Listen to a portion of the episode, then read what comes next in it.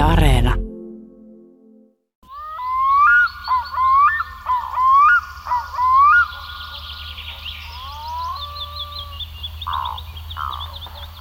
Nyt parhaaseen lintujen kevätmuuttoaikaan lintuasemilla kieletään kiireisiä aikoja. Seurataan muuton etenemistä aikatauluja muuttomääriä, mitataan, punnitaan, rengastetaan lintuja. Ja monena keväänä ja syksynä Hangon lintuasemalla on paikalla ollut tutkijoiden ja lintuharrastajien lisäksi myöskin valokuvataiteilija Sanna Kannisto. Ja sen jälkeen, kun lintututkijat ovat rengastaneet ja mitanneet linnut, niin hän on saanut linnun hetkeksi kenttästudionsa muotokuvaa varten – ennen kuin se on päässyt jatkamaan muuttomatkaansa. Sanna Kannisto kertoo, että hän on itse asiassa aina ollut kiinnostunut luonnontarkkailusta ja luonnontieteestä ja siitä, miten se selittää maailmaa. Hänen lintukuvissaan onkin vähän tätä tutkimuksen, museovitriinien, luokittelun, tieteellisen tarkastelun tunnelmaa. Vähän sellaista omaa kokoelmaansa keräävän tieteilijätaiteilijan otetta. Toisaalta linnut ovat niissä ikään kuin näyttämöllä tarkasti kuvattuina valkoista taustaa vasten. Lentoon lähdössä laskeutumassa tai istumassa ohuella korrella tai oksan päässä, pyrstötiäisiä, hippiäisiä, pajulintuja, punarintoja, tiklejä, kivitaskuja, pensaskerttuja, västäräkkejä, rautiaisia, ruokokerttusia, sinirintoja ja niin edelleen. Usein yksin, mutta toisinaan lintoporukassa. Ja usein kuvat ovat todella suurikokoisia. Sanna Kannisto on ehtinyt toimia valokuvataiteilijana jo pitkään. Hän sai muutamia vuosia sitten myös valokuvataiteen valtion palkinnon ja on pitänyt paljon näyttelyitä Suomen lisäksi Keski-Euroopassa, Pohjois- ja Etelä-Amerikassa, Aasiassa. Ja ennen näitä kotimaan lintukuvauksia hän itse asiassa kuvasi toistakymmentä vuotta sademetsissä. Teki kuukausien pituisia reissuja Etelä- ja Väli-Amerikan sademetsiin. Kuvasi käärmeitä, sammakoita, hyönteisiä, lepakoita, silloinkin luonnontutkijoiden mukana. Valokuvataiteen museossa oli vuosi sitten esillä hänen teoksiaan 20 vuoden ajalta, läpileikkaustaiteilijaurasta, näyttelyssä, jonka nimi oli Ihmettelyn taito, ja sen yhteydessä julkaistiin myös hänen päiväkirjojaan näiltä reissuilta – joissa hän kuvailee aika hauskasti, miltä tuntuu olla sademetsässä, kun kostea ja korkea sademetsä tuntuu ikään kuin sulkeva ihmisen sisäänsä. Miten erilaisia ovatkaan sademetsän yö ja päivä. Että reissut ovat välillä aika raskaitakin, kun kävelää sademetsässä liukastellen mudassa, kiviä ja juurien päällä. Kannettavaa on paljon ja kävely kuvauspaikalle majoituspaikasta voi kestää tunteja. Niin, että sitten kun lopulta päästään perille, niin ensin on pakko levätä ja vaihtaa kuiva paita päälle. Ja aina kun yleensä pysähtyy lepäämään, niin porukka höyryää ihan kuin olisi tullut saunasta. Tai minkälaisia kekseliäitä konsteja tarvitaan esimerkiksi kun kiinnitetään hiuspinneillä hedelmiä kuvaustudioon lepakoita varten. Ja sitten lepakkokuvauksen jälkeen on tärkeää muistaa kerätä niiden kakka talteen lepakkotutkijoiden tarpeisiin. Nyt parhaillaan Sanna Kanniston valokuvia on esillä Jyväskylässä valokuvataiteilijoiden ja luontokuvaajien yhteisnäyttelyssä Kenen luonto. Me tapaamme Sanna Kanniston takapihalla Helsingissä pienen metsän reunassa ja alamme jutella koko tästä valokuvataiteilijan matkasta sademetsien kautta lintuasemille ja matkasta luonnon monimuotoisuuden kauneuden ja ihmeellisyyden äärelle. Mä oon tota, ensin tehnyt tällaista pitkää projektia sademetsissä ja siellä kuvannut kaikenlaisia lajeja. Ja siellä mulla oli, mä halusin kuvata nimenomaan pieniä lajeja ja tuoda niitä esille. Niin kuin ehkä myös vähän sille sellaisia väheksyttyjä lajeja tai sellaisia, jotka ei ollut mitenkään niin kuin luonnonsuojelun keulakuvia tai tähtilajeja, vaan just lepakoita, käärmeitä, liskoja, sit hyönteisiä – ja silloin mä suorastaan vähän niin ajattelin, että, että ei sit noita lintuja. Ja sitten aina kun siellä jossain asemalla saattoi olla joku lintututkija tai lintubongari, niin mä katsoin niin kun sitä touhua, että, että aika niin erikoista, että maantien varteen pysähdytään ja, ja siitä sitten bongaillaan ja tämän tapasta. Miten sä alun perin lähdit sademetsään valokuvataiteilijana? No nuorena taideopiskelijana mä innostuin valtavasti niin kuin sademetsien monimuotoisuudesta, siitä runsaudesta, että mitä ihmeellisiä lajeja siellä voisikaan olla ja mitä mä voisin kuvata siellä. Et sitä kautta sitten luin tällaisesta Turun yliopiston biolo- biologien Amazon-projektista niin kahtena vuonna sitten heidän kanssa lähdin ensimmäisen kerran Miksi se sademetsien monimuotoisuus, mistä se innostus tuli? Vaikea sanoa. Ehkä jotenkin siihen ai- aikaan oli paljon sellaista, sademetsät oli esillä niin kuin sen, sen vuoksi, että ne katoaa ja sen suojelu, suojelun vuoksi. Ehkä mus heräsi myös siihen aikaan semmoinen niin kuin ympäristötietoisuus. Monet sanoo, että kun sademetsään menee ja ajattelee, että se on, monimuotoisuus on tosi valtavaa siellä, niin sitten ensimmäinen fiilis voi olla vähän semmoinen niin pettymys, että ai, missä, missä se kaikki monimuotoisuus on. Mites sulla? Niin, kyllä se on siellä vähän piilottautuneena, että kyllä se vaatii niin kuin tietoa, mistä etsii tai mistä lehden alta katsoo ja sitten monet la- lajit voi olla yöaktiivisia ja kyllä se vaatii vähän tietoa. Se riippuu myös ihan aika paljon paikasta, että, että jossain perussakin sellaisessa vanhassa, vanhassa sademetsässä, niin se kenttäkerros on aika avoin, että siellä on valtava iso, isoja tota, puita ja sitten ei siellä niin helposti näkään mitään. Et kaikki on siellä ylhäällä latvustossa. Mutta sitten jossain ensimmäisiä kertoja, kun mä tulin Kostarikaan semmoiselle tutkimusasemalle, missä mä monta kertaa olen ollut tekemässä töitä, niin mä olin ihan hämmästynyt, kun mä jo ekalla kävelyllä näin niin paljon. Esimerkiksi mitä? No apinoita varmaan ja koatteja ja ehkä jotain jopa papukaijoja ja pieniä nisäkkäitä, sammakoita, hyönteisiä. Et. Niin kuin sanoitkin Sanna Kannisto, että se monimuotoisuus on semmoista piilottelevaa. Mulla on ainakin semmoinen muistikuva sademetsäkäynnistä, että aika paljon se monimuotoisuus on myöskin, voi olla niitä ääniä yössä ja kaikkea sellaista runsautta, mutta si- miten sä sitten ryhdyit sitä monimuotoisuutta hahmottamaan valokuvataiteilijana, rajaamaan tai hakemaan sitä esiin? No, mulla on alusta saakka kulkenut mukana semmoinen pienikokoinen kenttästudio, missä mä oon kuvannut eläimiä ja kasveja, että se on semmoinen laatikko, mikä on le- levyistä ruuveen ja muttereen ja kulmaraudoin kokoonpantava. Et, et siellä mä rupesin niinku pelkistämään sitä runsautta. Entä nämä tutkijat, miten ne suhtautuu tämmöiseen valokuvataiteilijaan siinä joukon jatkona? No kyllä aika hyvin ja suurella mielenkiinnolla ja ihmiset on halunnut niin jakaa projekteja ja ottaa mua mukaan ja, ja sitten monilla tutkimusasemilla on sitten saanut heti pitääkin jonkun esitelmän ja niin esittäytyä ja tosi hyvin ja sille mä koen kyllä tosi tasavertaisesti myöskin, että on nähty, että taiteella on niin kuin arvoa, arvoa samalla tavalla kuin tieteellä, niin kuin, että pystyy tuomaan esiin niitä asioita ja taide on niin kuin mui ihmisille enemmän saavutettavissa kuin tiede ehkä. Miten sä sitten päätit, että mitä haluat kuvata, mitä haluat nostaa esiin siitä, siitä kaikesta, mitä siellä on? No se on mennyt aika lailla sitten käytännön sanelemana, että mitä itse on löytänyt, tai sitten just, että minkälaisia tutkijoita on kulloinkin ollut siellä. Et on ollut paljon esimerkiksi saksalaisia lepakkotutkijoita, niin niiden kanssa on päässyt sitten kuvaamaan esimerkiksi nektarilepakoita, jotka on sellaisia lepakoita, jotka yksinomaan niin kukkien mettä ja siitepölyä käyttää ravintonaan. Et aika erilainen kuin se mielikuva lepakoista, mikä ihmisillä saattaa olla ihan käytännössä, miten sä toimit silloin siellä sademetsäolosuhteissa? Semmoinen päivärutiini on varmaan se, että viettää päivän metsässä, että kävelee ja etsii kuvauspaikkoja tai etsii jotain kuvattavaa ja sitten on palannut, niin kuin, jos on löytänyt jotain, niin on palannut sitten asemalle sitä kuvaamaan tai jos tutkijat on tuonut mulle jotain, niin on sitten heti kuvannut vaikka jonkun pienen liskon ja sitten palauttanut se heti kuvaamisen jälkeen takaisin sademetsään. Kerro jotain muistoja hienoista paikoista tai sattumuksista näillä kuvausretkillä tai kuvaushet- kuvaushetkistä. Oliko kaikki yhteistyökykyisiä näistä kuvattavista esimerkiksi?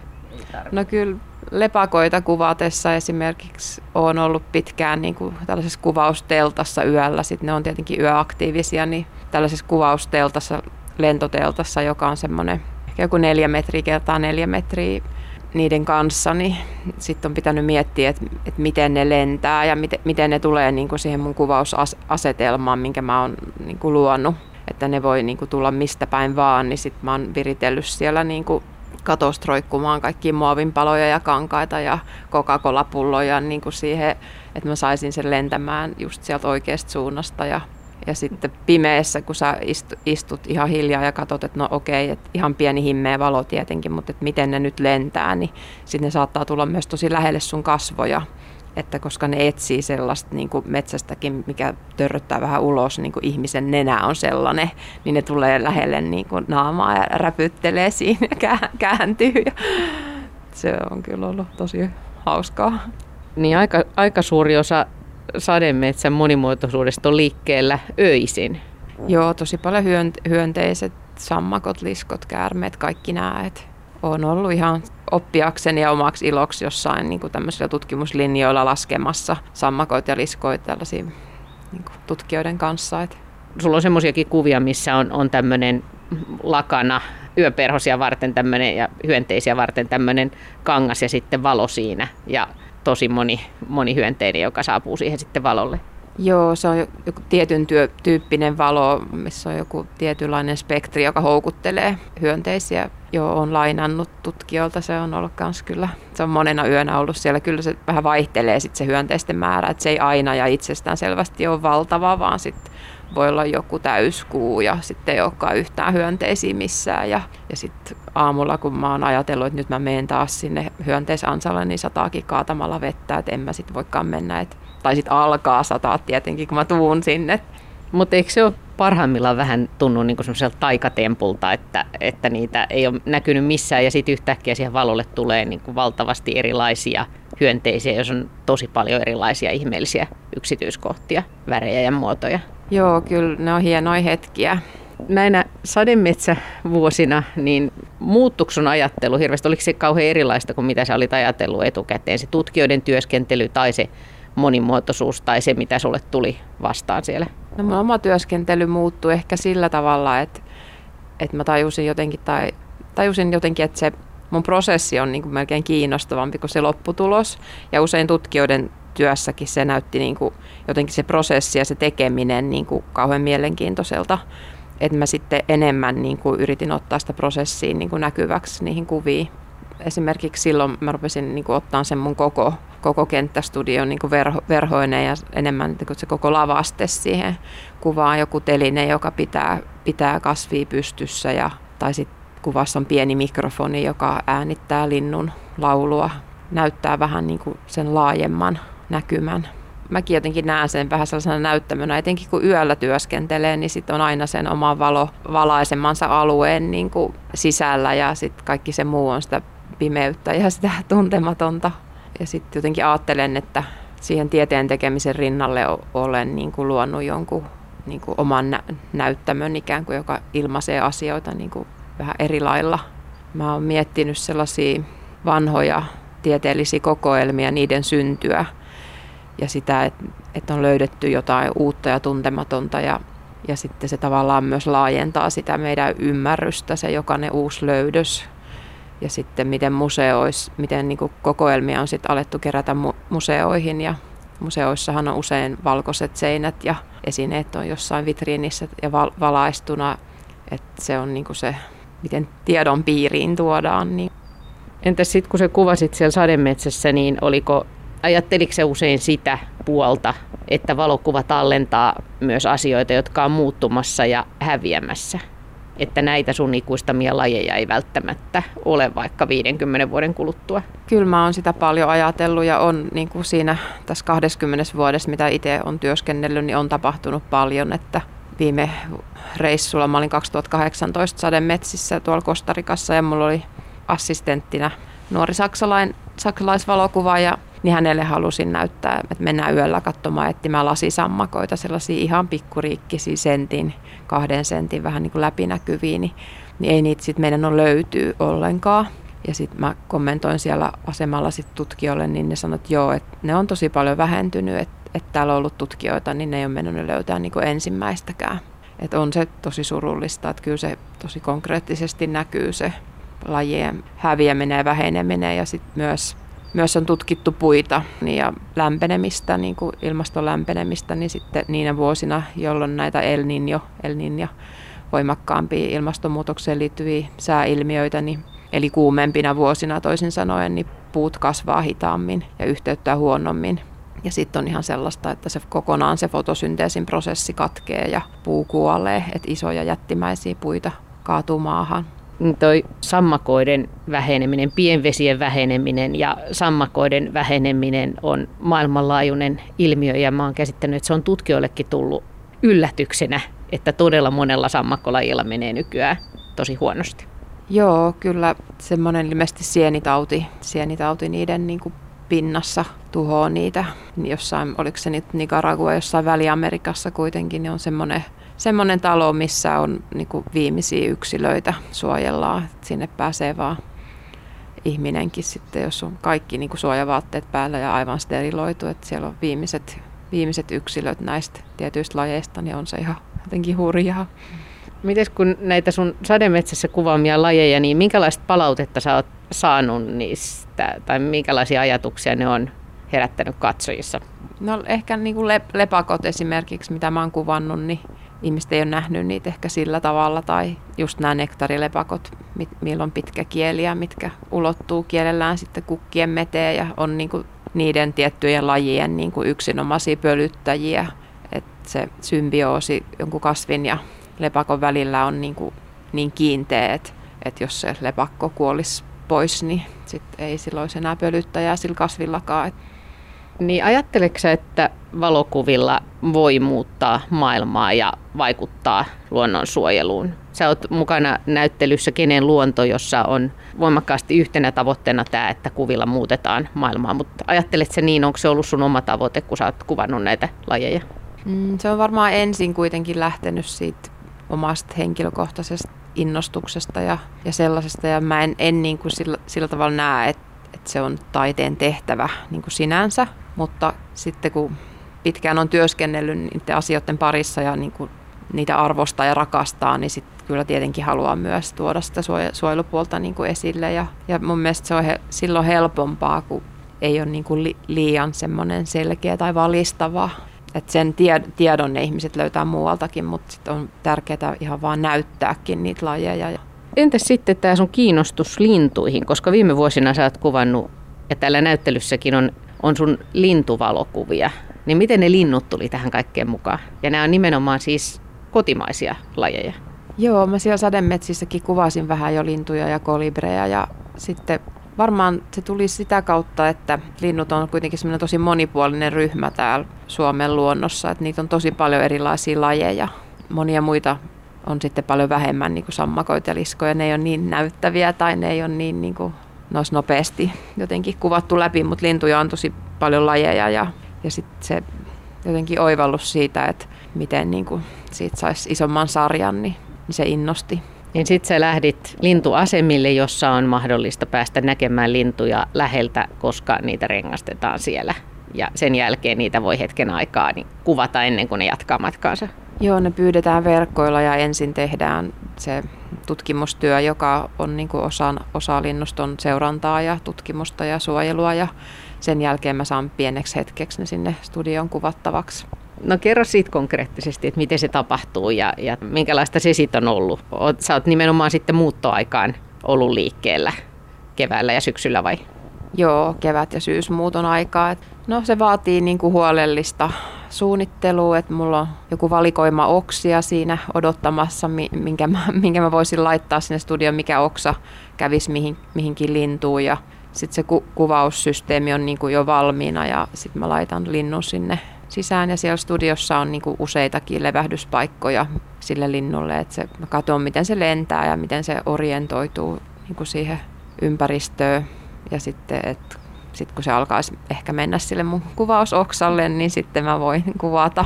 Et linnut on yksilöitä, ne yksi, yksilöittäin vaihtelee se, että miten ne käyttäytyy, mutta pääasiallisesti mä ajattelen, että ne on niin älykkäitä ja uteliaita ja, ja rohkeita, että siinä lyhyessäkin ajassa ne kyllä jo ottaa monet tilanteen niin kuin haltuun.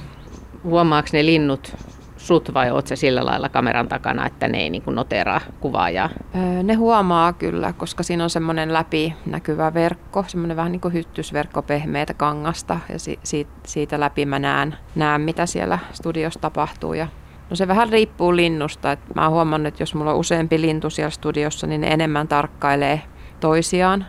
Mutta sitten jos on vain yksi, niin sitten se niinku hyvinkin tiiviisti tarkkailee mua. Että usein just tutkivasta katseesta puhutaan niin yksisuuntaisesti, että se on nimenomaan ihminen, joka tarkkailee eläintä, mutta kyllä se on niinku tosi kaksisuuntaista. Sitten henkilömuotokuvissa niin puhutaan semmoisesta, niin että katse on suunnattu kameraan, niin semmoista niin arvokkuudesta ja avoimuudesta, mutta sitten eläimeen kuvaa katsoo, niin on niin vaikea tietysti miettiä, että mitä se on siinä tilanteessa ajatellut tai minkä takia se on ollut niin keskittyneesti vaikka paikallaan ja katselun mua. Mutta se on semmoinen mielenkiintoinen arvotus. Niin, eläintenkin tietoisuudesta tiedetään yhä enemmän ja just siitä, että miten älykkäitä monet linnut esimerkiksi on. Toi on hauska toi linnun katse, kun mä muistan sen, senkin sun valokuva, missä on vaikka se harjalintu ja just kun se katsoo, mutta kun, kun sekin katsoo, se silmä on siinä sivussa, niin se, riitt, se katsoo sillä yhdellä silmällä, että se ei katso sillä lailla, kun, kun me katsotaan stereona niin kuin suoraan eteenpäin. Joo, se on, se on totta, että mulla on aika usein se lintu vähän sivuttain kääntyneenä tai sivuttain, koska se on niin kuin suoraan, suoraan edestä, se on niin kuin tosi, tosi erinäköinen tai melkein tunnistamattoman näköinen. Se oli hieno hetki, kun mä kuvasin Italiassa sen harjalinnun, kun se nosti sen harjan pystyyn. Se oli tietenkin ihan niin kuin se harjalintu, kun se kuvataan, niin siinä on pakko olla pystyssä se harja. Et, et muuten se näyttää niin jotenkin vähän varovaiselta, jos ei se ole se harja. Ja se, sen sellainen ilmeekkyys. Ja toi oli myös hauska toi esimerkki, että jos niitä onkin paljon, niin sitten sit sä parhaimmillaan niin hippiesiä tai pyrstötiäisiä kuvatessa, niin sä oot saanut tallennettua myös semmoisen, että miten ne onkin kiinnostuneita toisistaan ja miten ne katselee toisiaan. Jopa siinä sun pienen kuvausstudion sisällä jossain katajassa. Joo, joskus on ollut pihlajan marjoja, to, tota, niin kuin on kuvannut punatulkkuja, niin jos se toinen toinen lintu niin kuin rohkenee syödä, niin sitten se toinen on ihan niin kuin siinä, että et hitsi, että toi meni syömään noita marjoja ja että pitäisikö munkin. Ja sitten viher varpuset rupes kans ruokailemaan noissa lepän norkoissa olevilla siemenillä, niin siinä on myös nyt tosi tarkkaan niin kuin vahtii toisiaan ja hippiäiset etti sieltä katajan oksilta, ne keikisteli päätään ja katsoi varmaan, että onko siellä jotain hämähäkkiravintoa tai jotain, jotain jäänyt sinne. Et ihmeellisesti ne niin kuin tuntuu unohtavan sen tilanteen, niin kuin missä ne on. Että ne on jotenkin niin kiinni siinä hetkessä, että se tulee sitten enemmän esille siinä, kun niitä on useampi. Että ne elää jotenkin todellakin sitä hetkeä. Joo, ja niillä on tietenkin tiukka tilanne vaikka keväälläkin, että, että pitää tankata. Moni on tosi, tosi väsynyt ja näin, niin sitten jos siinä on sapuskaa tarjolla, niin, niin sitä pistellään. No sulla on varmaan, kun on päässyt näkemään lintuja, näitä kotimaisia muuttolintuja läheltä, pieniä lintuja, joita sä oot enimmäkseen kuvannut, niin, niin sulla on varmaan tullut tosi paljon uutta, koska harva pääsee näkemään niin paljon eri lajeja niin läheltä. Joo, kyllä, kyllä mä nyt oon jon, jonkinlainen lintutuntija, mutta verrattuna siihen aika, aikaisempaan tilanteeseen. Että et joo, on kyllä siinä tosi, koen, että on niin tosi etuoikeutettu, että voin niitä siinä sillä tavalla katsella, katsella ja kuvata, että et onhan se har, tosi harvinaislaatuinen hetki. Mutta sit, sitten myös se on sun kuvissa, että ihan tavalliset, siis vaikka Suomen yleisin lintu, pajulintu, niin sä oot kuvannut sitä ja se on tosi, tosi kaunis, kun sitä katsoo tarkasti ja läheltä. Niin, se onkin tavallaan se kysymys siitä kuvasta.